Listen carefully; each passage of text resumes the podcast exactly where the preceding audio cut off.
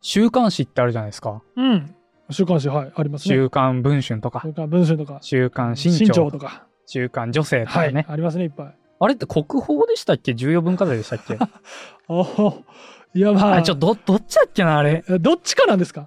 あれ、あれ、あれ違いましたっけ？いや、僕はそう、存じ上げてないですね。あれ？だって、はい。あんな健全な図書で、はいあの国を保護してる役割があるのに、え？国宝でも重要文化財でもないんですか？あの国を守ってるどころかなんか世論を乱してるかのような あんまりこんなこと言っちゃいけないんですけど、ぐらいのき規定はありましたけど。でも僕、はい。もう17世紀の17オランダに生きた哲学者、うん。スピノザの思想を学んだら、うん。僕はこれ週刊誌は、うん。ちょどっちかには登録されるべきだなって思ったんですけどね。あなんかマスメディア論的な話ですか今日ゆる哲学ラジオ、えー平田時宏でございます。吉信です。ね、あ吉信です。世忍でおなじみの。吉信吉信です。パーマかけたね。うざいね。似てる。ちょっと似てる。似。てる？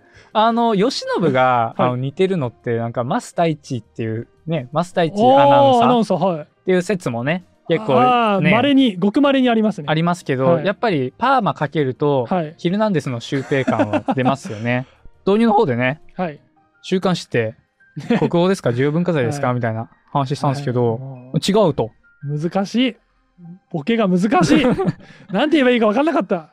えーだって、例えば、じゃあ国宝とかはい。重要文化財っていうと、はい。どういうものが思い浮かびます？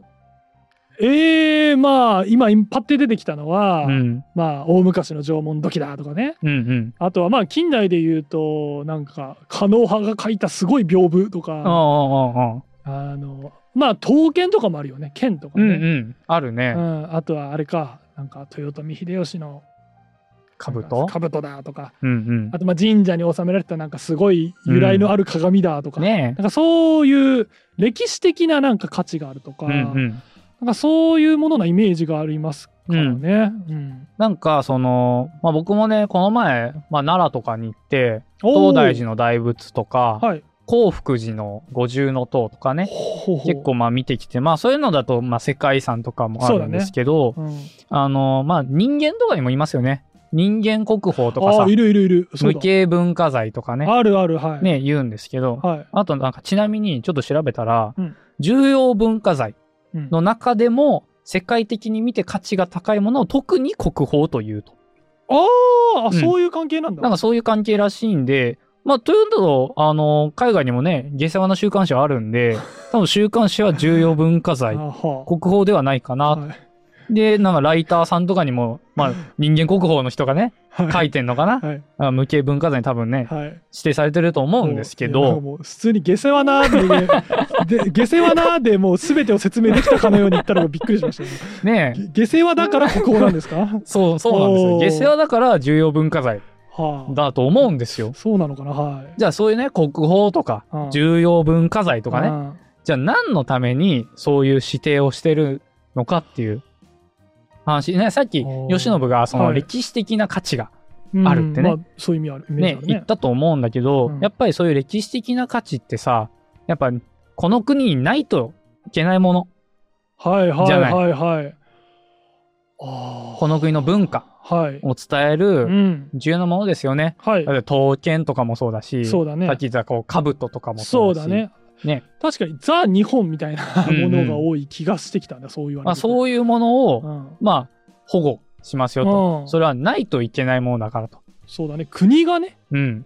国宝ね、国の宝って言っちゃってるそう。ね。でかいよね。でかいよね。ねすごいよね。俺人間国宝とかに指定されたらどうしようとかと思うよね。そうだよね。なんもね、ねこねポイ捨てとかね、できなく。人間国宝が ポイ捨てしてたとかってなったらね。やってないですけどできない。うん。やってないいですけどね。僕らはもちろんやってないですけど。やってないけど、ね人目すごい気になって、せね生活できない。鼻も噛めないよね。ね、人間国宝が鼻を噛んでいるってね。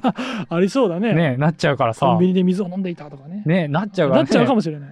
ねなんですけど、はい。じゃあそういう、守んなきゃいけないですよと。はい。じゃあなんでわざわざ国が守んなきゃいけないって言うかっていうと、それは消えゆくものだからですよね。ああ、まあ、確かにね、保護しないと、うん。えーどうにかなっちゃうからうん。っていうイメージは確かにある。なんかさ、例えば土の中から火炎式土器が出てきました。はいはいはい。ね、まあなんかよくわかんないけど、小学5年生とかが図工で作って埋めたのかな ああ、はいはい、はい。まあいっか、壊しちゃえ。とかっていうのじゃないじゃないですか。ないですね。それはもう国宝ですと。まあちょっとわかんないけど重要文化財で、ね、その綺麗なその縄文のうん。土器っていうのはもう日本のこの文化を伝えるものだから、守っていかなきゃいけないと。はい。国がそういう指定を出さないと、うんやっぱりさ、失われてっちゃうものじゃないですか。そんな気がするね。やっぱりどうしても。なんかここのお寺すごいでかい建物あるけど、はい潰して駐車場にしちゃおうみたいな。ああ、それはね、国宝っていうことしてくれたからこそみんながある意味納得して、うんうん。えー守ろうねって、まあ、そうそうそう。自動的になるってものではありますね。やっぱりさ、その神宮の森とかもさ、うんやっぱり貴重だから守って、そうだねねとかっていう話がさ、あるじゃない。あります。動植物でもありますね。うんうんあのあ国立公園とか、うん。まあ世界遺産とかうん。指定してくれなきゃ守れないとか、まあ、そういう、まあ文脈ありますから、ねうん守るためには登録するみたいな。そうそうそうそういう。部分がありますね。そういうことですよね。はいだから、まあ、それが保護されない、指定されないと、うん。失われてったり、消えてったりしちゃう。そうだね。で、そうすると、この国になきゃいけないものがうんなくなってしまう。永遠に失われてしまう。だから保護してるうんっていう流れじゃないですか。そうだと思います。っていうことは、はい。週刊誌も はい最近はい発行部数落ちてきてるし、はあね、このままだと消えちゃうじゃないですか。あ、はいじゃあ僕がその国宝とか重要文化財に登録されてるとかっていうふうに言ったのはちょっと間違いで、はい。やっぱ今国会で議論されてるとかなんですかね。あやっぱ週刊誌は登録した方がいいみたいなのが、はい。けんけんがくがくの議論になってて、ちょはあっと揉めてるみたいな。あ、ちょっと僕すいません。あのね、時事問題ちょっと疎いんでわかんないですけど、はい。今国会ではそういう議論になってるんですか？いや僕も疎いですけど、うんなってないですしあ、なってない？なってたら支持率下がりそうです、ね、与党も野党も関係なく下がりそうですね。そうなんだっ。ていうちょっとすいませんあのこれは別にあれですよ、うん。あの週刊誌を貶めてるとかそういうことじゃなくて、はいはい週刊誌に限らずですようーんあのーあ、そうなの？って思っちゃいますね。うわ、そうなんだ。はいいや、僕は週刊誌はやっぱうりん重要なものだと思うんですよ。でうんそれがですね、はい。スピノザが言ってたんですけど、はい。国は人間の自由を守るべきであるし、まあ、何より週刊誌というのは我々の自然状態である哲学する自由の表れであって、はそれはあっても無害なものではなくて、あ、あ。あなくては有害なものだから、っていうことなんですよ。えそんなこと本当に言ったんですか？以前ちょっとやってた、はい。まあ、バーサスライプニッツシリーズあはい。あはの、長尾を飾ったスピノザさんんで。すけども、はい。あの、彼、ねあの、オランダに住んでたんですね。うん。なんかそういう描写出てきたね。で、オランダっていうとさ、その、日本と、鎖国時の日本と、はいはいはい。出島で交易してたみたいな。そうでした。そう習いましたね。で、それはなんかその、カトリックを布教しない？キリスト教を布教しない？みたいな。なんか商業ばっか興味あるから、うんうんまあ、いいか、その人たちならいいかっていう、そそうういう教え方をされた気がします。教会とか興味なさそうだから、まあ、いっか、みたいな感じでね、うんはい蘭学っていうものが入ってきたりあ、とかねうか。ね、したんですけど、はい。だから結構その当時のオランダってう、ん宗教とかに寛容だったんですよ。ああ、なるほどね。はいはいはい。ね。まあ、その宗教改革とかが、結構ね、あの、ドイツとか、うん。えーフランスとかの方でうん起こって、で、そこへこうね、逃げてきた人たちとか、ね、ね新教とかをこう立ち上げてきた人たちが、はいはまあ、オランダね、まあ、ちょっと寛容な国にしていきましょうよ、みたいな感じでやってたんですが、が、スピノザの生きてた時代に、うん。ちょっとね、政治と宗教が複雑に絡み合って、うん。ね、議会派 VS 総督派みたいなうん。話とか、まあいろいろね、教会の主流派、非主流派みたいな戦いがちょっと複雑に絡み合いまして、はい。ここら辺はちょっとね、それに関連する本を読んでいただければと思うんですが、あの、それで言うとね、おこちらの吉田、えー和彦さんだったかな？はい。の、えーこのススピノザはいと。いう新書、これ結構分厚いんですが、結構面白いんです。見てください。7割が帯です。はい。これ、ここ、ここね、7割近くが帯ですねこれ好。きですけどね、僕、あの、あれですよね、講談師講談社現代新書のもう四角のやつがねあるんですよ。これが隠れる帯になってねおります。僕、このいろんな色があるカラフルなの好きなんですけどね。はいはい。まあ、これね、あの、そういうオランダの政治思想とかにも詳しい本なので、はい。まあ、気になる方はこっちを読んでいただければいいんですけど、えっ、と、まあ、そのスピノザが生きてた時代に、うんその言論弾圧とか。結構厳しくなってきてて、はい。自分たちの派閥うんに反対する人たちをもう晒し上げて、集団でリンチして殺してしまうみたいな。それはもう全然ないですね、自由が。もう弾圧ってもうガチの、ガチ弾圧。物理的な、肉体的な弾圧があったんですそうそうそう。思想の弾圧ももちろんありますし、うんそういうね、反対する人たちを、こうね、あらら。殺してしまうぐらいの、ちょっと過激な、苛烈な時代だったんですね。はい。まあそんな中、なんか。スピノザはやっぱりそういうね、言論弾圧とかに、やっぱ敏感だったんですよ。うん。ね。なんでだと思います？なんで？うん。スピノザがそういう風に敏感になんなきゃいけないちょっと理由があったんですよ。えー、僕みたいな人間には、なんかそれ、それで食ってたからとか、そういう金銭的な理由なのかなとかはい思っちゃはい。え、何？そういう戦うことで食ってたいや違うなんかそういうこれまでもそういう本で出してそれが売れてたから弾圧ひどくなったからといってちなんか転校したら売れなくなっちゃう本、うん、書かなきゃいっぱい売って印税稼がなきゃっていうモチベーションがあったのかなと。まあでも、稼げなくなるっていうのは、うん。まあ、少なくともスピノザはやっぱり本を書いてたので、うん。まあ、それはね、あ半分当たって。半分当たってあよかったただもう半分ははい。彼のね、出自。つまりそのはい。出身うん。に関することで、はい。その、もともとそのスピノザってユダヤコミュニティに入ってたんですよ。以前出ましたね、うん。ちょっとね、うん。ちょっとまあそういう話もしたんですけど、はい。しまね。はい。まあそこがね、破門されると。ちょっとそのユダヤの考えとはうん。ちょっとそぐわないような考えとか、結構自由なね、奔放な考えをしてたから、お前破門だと。うん。なんか excommunicatio っていうらしいんですけどかっこいい。破門のことを、エクスコムニティうん communicatio ですね。ミュニカティをちょっとやられたいかもしれない一回 やられたい。じゃあちょっと、あの、ゆる哲学、ゆる生態学から、ちょっと吉信は、い やちょっとエクスコムニカティオいやいや俺は一回なんかねエクスコミュニティカーディをあの時されてたんだけど浪人時代のことちょっと語りたいあですね。世間から世間から破門されてたね。コミュニカティをされてたクスコムニカティオされてた、はい。浪人のことをエクスコムニカティオって言わない。で。散らかっちゃうから。されてください。3年も。自らでしょ？自らね。ね、自らやってた。はい。してました。ね、まあそこからね、またはい。インコムニイカテンコミュニティィオしてる、カティをしましたね。はい。ね、してるわけですけど、はい。まあそういう波紋っていうのも、うん。一つの思想とか言論を弾圧させる、弾圧する方法の一つですよね。まあそうですな。そうこの考えじゃないとダメってことですよね、まあ要は。なんかこういう考えをしないと、うん。まあ村八部というか、うん。ね、ちょっと生活が不便になりますよと。ね。怖怖いね。ああ、だからその考えをしないと不便になりりますよ。わかる。夜道に気をつけてくださいねっていう。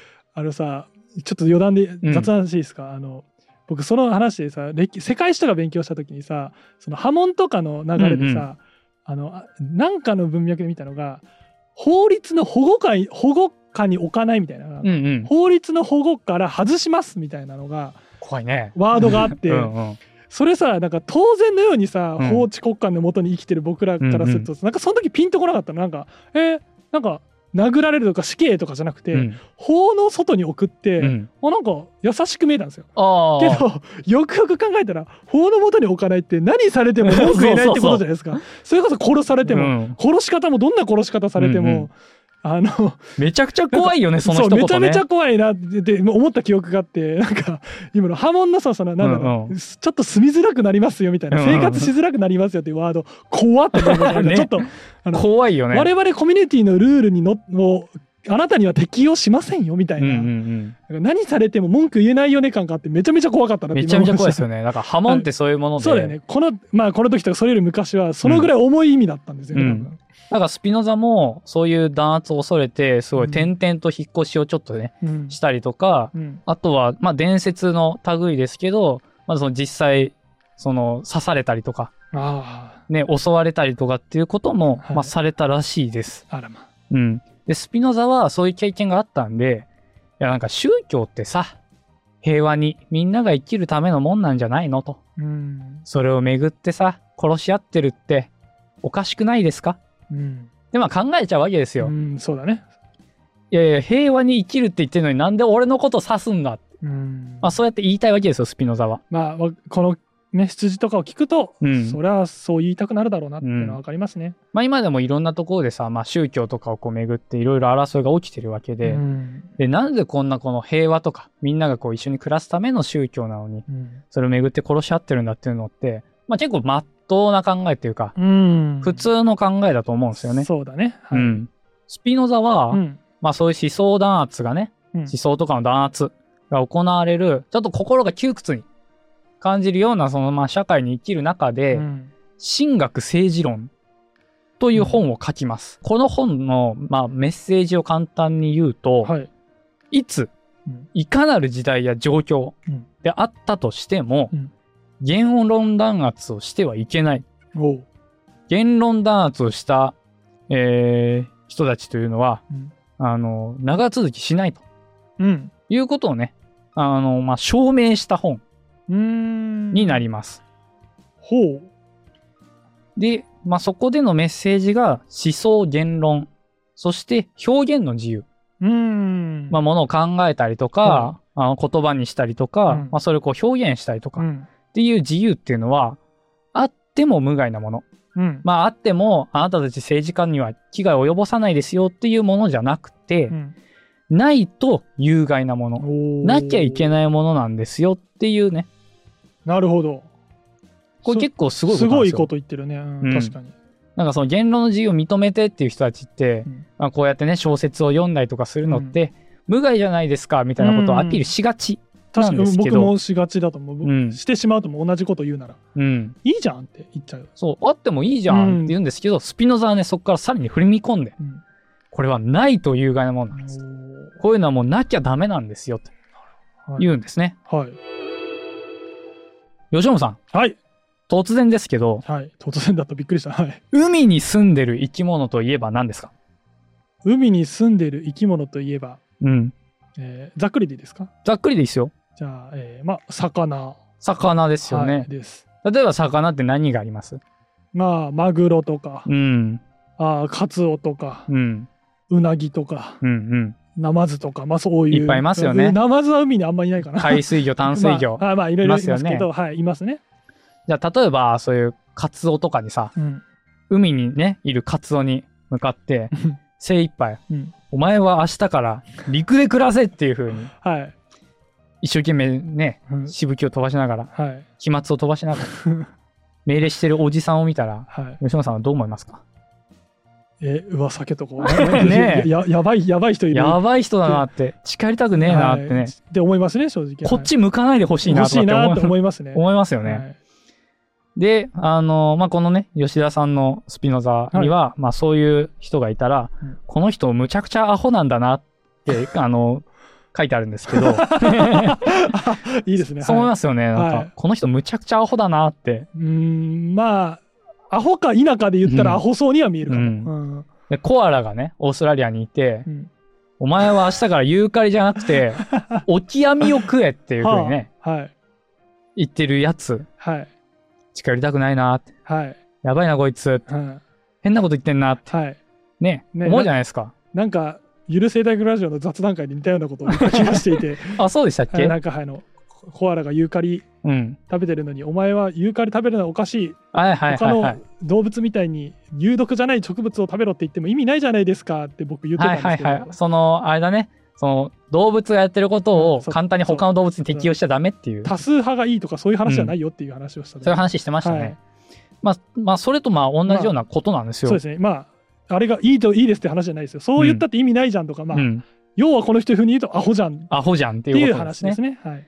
やっぱりそういうカツオとかマグロとか、うん。まあ土壌、ナマズとかもね、川とか海っていう環境うでん。暮らしてることうん。とか、コアラうん。がまあ今ユーカリをこう食べてうん。暮らしてることっていうのは、まあそれが一番自然な状態うん。まあですよね。と。で、プラス、それ以外の暮らし方ってできない。うん、うん、ああそうだそうだ、生物にとっての制限、うん、リミットでもありますよね。そうだね。っていうことをね、まあ、スピノザは実際神学政治の中で話すんですよ。なんかちょっとだけ科学チックチックっぽいね、うんうん。制限を考えるとかそうそうそう。今ちょっと思った。魚ってん、まあね、海の中で、水の中で暮らしてますけど、それが自然だし、うん。じゃあ、今から陸で暮らせって言ったらできないじゃないですかと。できないね。うん。そんな命令するやつってめちゃくちゃ愚かだし、うん。ね、アホじゃないですかっていう。うん。まあこういうね、結構なんか叶うはずがないのにね、うん。なんかこの命令したりとか、うん祈ったりとか、まあそういうことってね、吉本さんも結構あると思うんですけど、まあありますよ。その今の 今の例えでされると、うん。普段から僕はコアラに対してそういうこと思ってないし。ないですけど、うんうん。ね叶いもしないうん。どうしようもないことを思ったり考えたり願ったりすることは、まあそりゃありますよ、浪人の時めちゃめちゃ考えましたよ。勉強しないで神社に行って神頼みしたりとかね、そうね。受かりますようにってね、うん。その時間勉強しろよっていう話なんですよね。そうですよ。毎日夜は寝る前は生まれ変わったらとか、うんうんうん。今中学生に戻ったらこうしようとかばっか考えてました、今、その、強盗が3人教室に入ってきたらどうしようみたいな、ね。どうし。ようとかね。そしたら俺がこうやってこうパンチしてとかね、そう。あの子を守ってみたいなね、ありますね叶うはずがない。ない。そんなはずがないのにね。ムカつ。くあいつだけ追いかけられてる。ってね、はい。なればいいのにと思うけど、まあ実際そんなことないですよね。ね。うんうん。まあそういう状態ってありますよねっていうのが、うんまあまずスピノザが言いたいことなんですよ。はい。なんでこんな話をしてるのか。うん。魚は海で暮らしてますよね。うん。コアラはユーカリを食べますよねっていう話をしてるかっていうと、うん。人間にとってのじゃあそれはどういう状態？うん？っていう話を、うん。まあ陸で暮らしてますよね。まあそうだね。例えばそうだね。でまあ雑食で、まあねね。ビーガンの方とかは、ああねまあまあ。あの草とかをねうん。野菜とかをこう中心に食べたりとかしますけど、はい。あのじゃあそれをこう一番こう切り詰めていった時に、うん。そのまあ、人間にとっての自然状態うんそしてそれ以外の生き方ができない制限。うん。例えば僕らが肉を食べて生きる。うん。っていうのって、うん。まあビーガンの方とかベジタリアンの方がそうしているように、そうしない生き方もできるじゃないですか。できますね。全然。つまり僕らにとって肉を食べるとかうん。野菜を食べるっていうのはうん。自然状態じゃないんですよ。ああ自然状態のまあ最低限うん、の定義には入らないみたいそうそうな感じですかね。制限じゃないじゃないですか。うん。まあそうだね。僕らは肉を食べなきゃ生きていけないわけじゃない。うん。どちらかというと水を飲まないとうん。生きていけないみたいな。はいはいはい。ああそういうこと。ああそれは結構制限ですよね。だね。呼吸しないといけないとか？そうそうそうそう。ん。まあそういうことを僕も考えてった一つに、スピノザはこれがあると。お知りたいと思ったことを知って、分かったことや考えたことを表現することっていうのは、人間にとっては自然な状態だし、それはその制限であると。そうしないことはできない。できないって言ってんだ。っていうふうに言ってますちょっとその状況が、まあ、例えばねさっきのお肉食べないとかはちょっと想像しやすいから、うん。あまあ確かに確かに、まあ、野菜とか大豆なりなんなり食ってって思ったけど、そういう確かに僕らって状況に置かれたことあんまりないから、うん。そんそんなその自然状態？うん。なのかって思うけどこのスピノザさんがいろんな境遇に追われて弾圧されてきたスピノザさんが言うと、もしかしたらそうなのかなってちょっと思った今なんか。だってさ、じゃあ、この部屋の中で、うん、あなたは何も考えないでください。あー何も知ろうとしないでください。っはい。て言われたとしても、え、この部屋何なんだろう？こっから脱出するにはどうしたらいいんだろう？考えちゃいますよね。10億年ボタン押した後どうしようとかねよく考えますよね。あれもね、何も考えないができるのであれば、うんそれがいいじゃないですか。停止しても思考をうん。10億年やり過ごすうん。みたいなのできるけど絶対できないからみんな嫌だって言うんですよね。そうそうそ考えないってことができない。う。うん。確かに。やっぱ考えちゃうし、うんで、しかもそれをね、考えちゃう、考えちゃいますよね、までは、うんホップズとかも言ってて、うんあのー結構まあ認められた考えなんですけど、うんスピノザの主張の新鮮なところだったのは、表現したがっちゃいますよねっていう。そっちもなんだね。うん、ことなんですよね。なるほど10億年ボタン押したら、考えては言ってるだけじゃなくてなんか一人でに10億年のその部屋で喋り出してるんだ。うん、そうそうそう。までが人間なんだ。喋っちゃうでしょ喋っちゃうね、話なんですよ。確かに黙り込んでないかもな。うん喋ったりなんかしてるイメしそうなイメージはあるなんかね狂ったひ狂って独り言とかね、喋っちゃうよね。喋ってそう壁とかに うん確かに。だからね、表現したがっちゃうよねっていうのがスピノザが言ったことで、へそのさっきそのホッブズ、社会契約説とかね、ん。ね、それこそ自然状態みたいなので有名なはい。あの人ですけど、彼はね、あの、ナーマンの自由というのを認めるんですよ。ナーマンの自由？ナーマンの自由っていうのがあって、これなんかはあ聖書の話なんですけど、はい。まあちょっと、まあナーマンっていう、まあ異国の騎士がいて、うん。その人がキリスト教に改宗するんですよ。うんで、あ、なんかキリスト教いいっすね、みたいな感じなんですけど、その人は異国、異教、その異なる宗教の、まあ、騎士とか戦士なので、うなんだその、その、じゃあ例えば、ね、じゃあギリシャの宗教にしましょうか。うん。ギリシャの宗教の神殿で、うん。その礼拝をしなきゃいけないと。うん。まあ、それはちょっとお許しくださいと。僕にも立場というものがあるんで、はいはいはい。その異教のところでう、ん。その礼拝をするのを、そのキリストの神様は許してくださいみたいな感じで、うん。えー許してあげますよみたいなのがね、ナーマンの自由っていう、まあ、逸話なんですけど、聖書にそういうの逸話があるそうそうそう。あそうなんだ知らなかで、ホッブズはこれをちょっとね、流用して、うん。思うこととうん。行動することうん。っていうのは別ですよと。ああはいはいはい。はいあの、自分が思ってることとは反対のことを行動する。うん。けど、その、じゃあそれをね、強制する。うん。例えば僕は、じゃあなんだろう、リンゴが美味しいと思ってるんだけど、うん。リンゴはまずいと言えみたいな命令があって、リンゴはまずいですっうん。ていう風に言わされるのって、うん。実は内心の自由、うん。リンゴは美味しいよねっていう風に思ってる自由をうん。一つも阻害してない。そうだね別に。一つも侵害してないんですよ、うとん。いうのがホッブズの考えうん。なんですよ。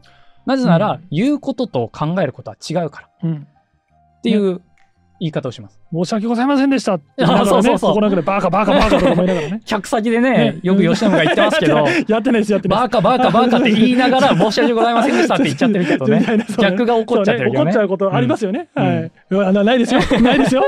あの申し訳ございませんでしたって思いながら申し訳ございませんでしたって言ってるけど、うん。やろうと思えばできるし、まあ謝ることによってなんかバーカバーカと思っている心が何か、うんうんうん、あれバーカって思えなくなっちゃったってことはないね。うんううんん。ちょっとそこって切り離されますよねっていうのが、ホッブズの議論で、わからんでもない。はい。だからお前社交辞令を言えとか、うん。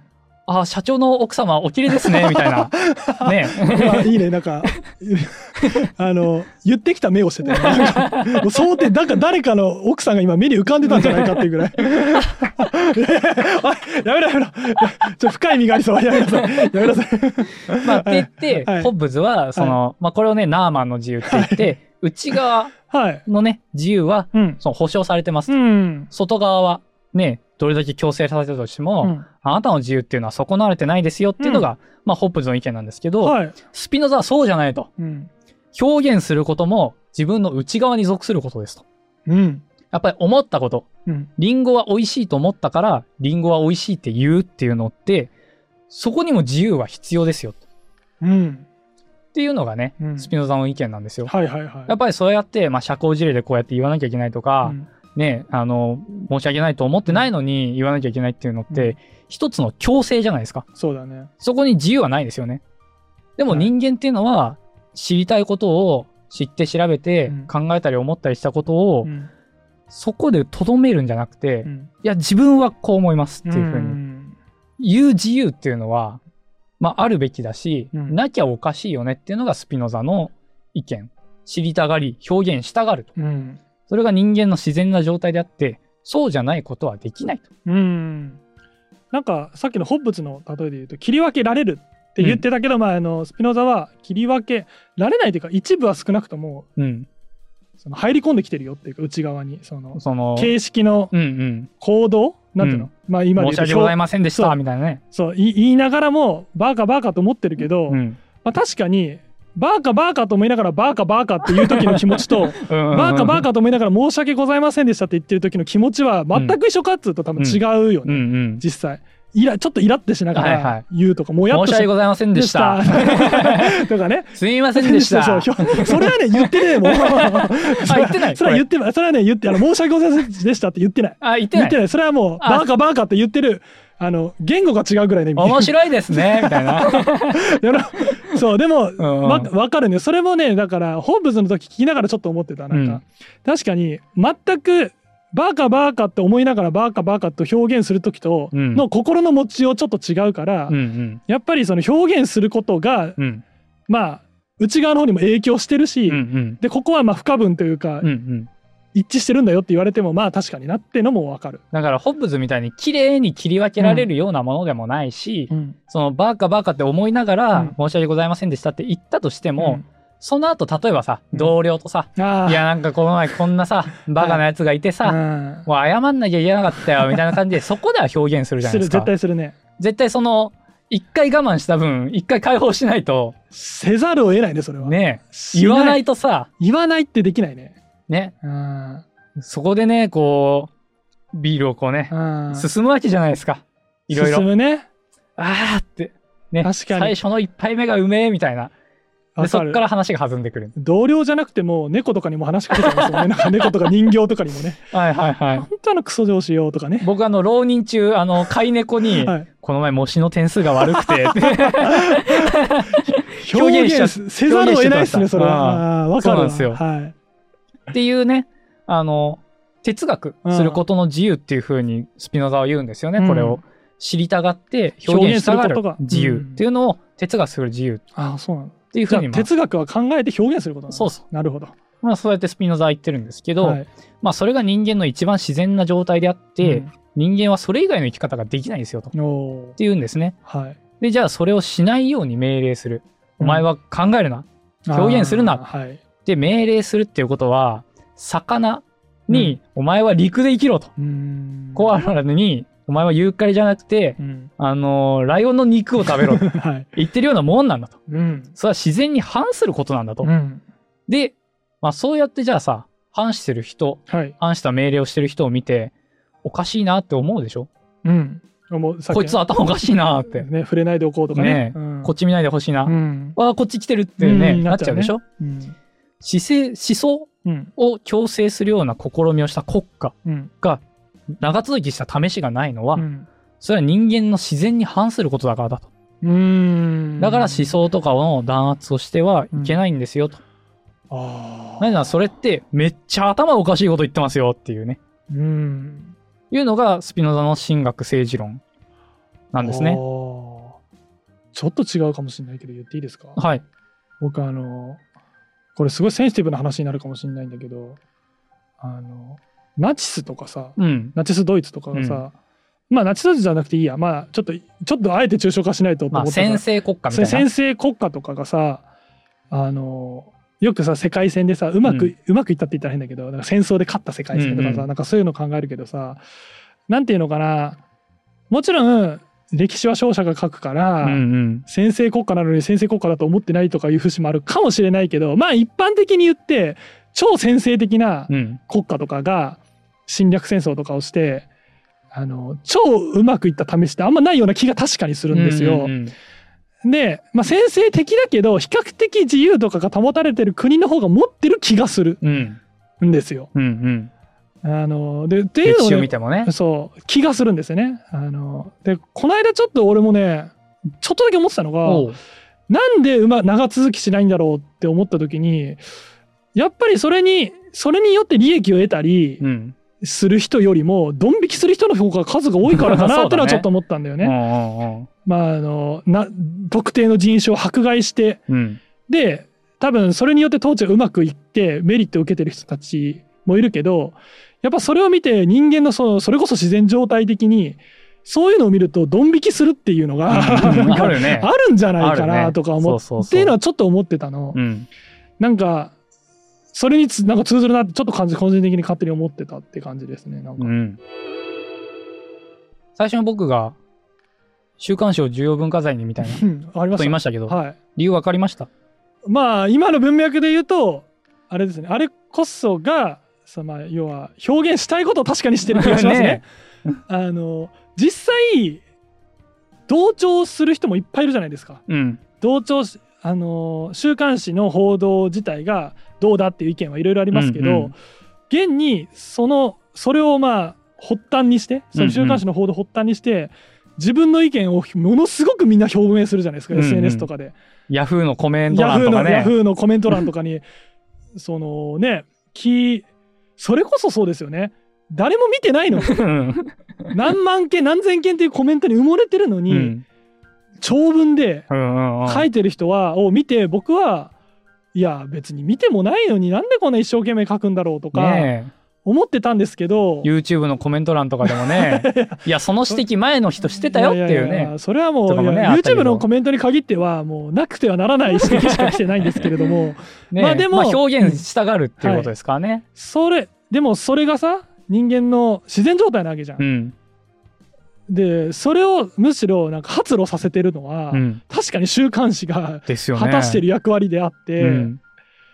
まあその重要文化財かと言われると 分からんけれども、でもまあ重要な役割を果たしてるっていうのは確かにその通りだし、これが消えていった世界っていうのはもしかしたら同じような考え方とかを、うん。まあ、強制しをく国がねうんしてるかどうかは別にせよなんかそういう圧力があったりうん。世間的な目があったりなんか確一的ななんか社会になってしまってる世界な気がするのうで、ん。なんか消えてしまうと困るものではあるなと。うん。はい。そういうことなんですよか重要文化財ね。どんどんなんか消えてしまうとね。誘導尋問されてるような気がしますが、消えてしまうと困るし、消えてしまうと困るというか、消えてしまった世界やばいのかもっていう感じですかね。だからね、週刊誌もね、ちょっとこれから守っていかなきゃいけないかもしれないですけど、うんただやっぱりね、ちょっと人様に迷惑をかけすぎている ようなね、あのところもあるとは思うんで、部分もあるかもね。でもね、だって知りたくなっちゃうもん。うん。誰と誰が不倫したとかね。うん。わかるよ。うん。気にしないって言いつつもね、ちらっと見て、ちらっね、と見ちゃう。見ちゃうんですよ。ね。はい。そういうことを見ちゃうんですけど、はいまあだからこそ、その思想、表現とかの自由っていうのは、うん。全員に認められなきゃいけないんですよ。うん週刊誌が上に立っちゃダメなんですよ。ああ、はいはいはいはい。まあ、だからデマを流してはいけないし、うんそれで何か嘘をつかれたら、うん反論する自由もなきゃいけない。そうだな。そうという。ことで、まあ今はね、SNS とかで反論する人とかもね、まあ、出てきてるから、まあより自由には近づいてる確かに。と思うんですけど、うんまあそういうゴシップを消費する、知りたがっちゃう側もね、あの正しい情報を知りたがろうと。うん。うん。まあいうことは、まああの、ね、付け加えとかなきゃいけないなというふうに、そうだね。うん、思います。そのデマとかがね、うん。その考えて表現する。自由と同じぐらい大事な別の権利を侵害するみたいなことも、うんうん。まあ、あるからねそこは。だから、その週刊誌がそういうふうに暴走しないように、国が保護しなきゃいけないんだな。あれー。なんかいい あれ？この流れいいんですか？なんか。国が保護するってことは？あれ、うんあれちょっとなんかあれ？いや、国がちゃんと自由をね、保護して、うん。あの、あげなきゃ。国がちゃんと守ってあげなきゃ。自。由を保護すべきなんだ。そうじゃないやつらは。国の保護から外すぞって今言われそうな気がしてきましたけあー確かに。どあれ？ちょっとね、そうなりそうな気もしますね。まあちょっとセンシティブなね、問題になったので、うまいね。こういうね持ってくるのがね。なるほど、ね、まあはい。いつかね、ゆる哲学ラジオもちょっと成長して、はい。吉信がいつかね、はい、あの、不倫を週刊誌にすっぱ抜かれるようはいすっぱに、抜かれましょう。ね、それぐらい成長するといいですね。そうですね。あそこで水飲んでたとかね。ね。そういうのもね 言われるようになりたいなと思います。ということで、今回はちょっとこれでね、終わりにしたいと思います。パーマかけてたはぜひ週刊誌に。書い。てください。どうでもいいネットニュースになりそうですね。はい。はい。ということで、今回はこれで終わりにしたいと思います。ありがとうございました。ありが。とうございました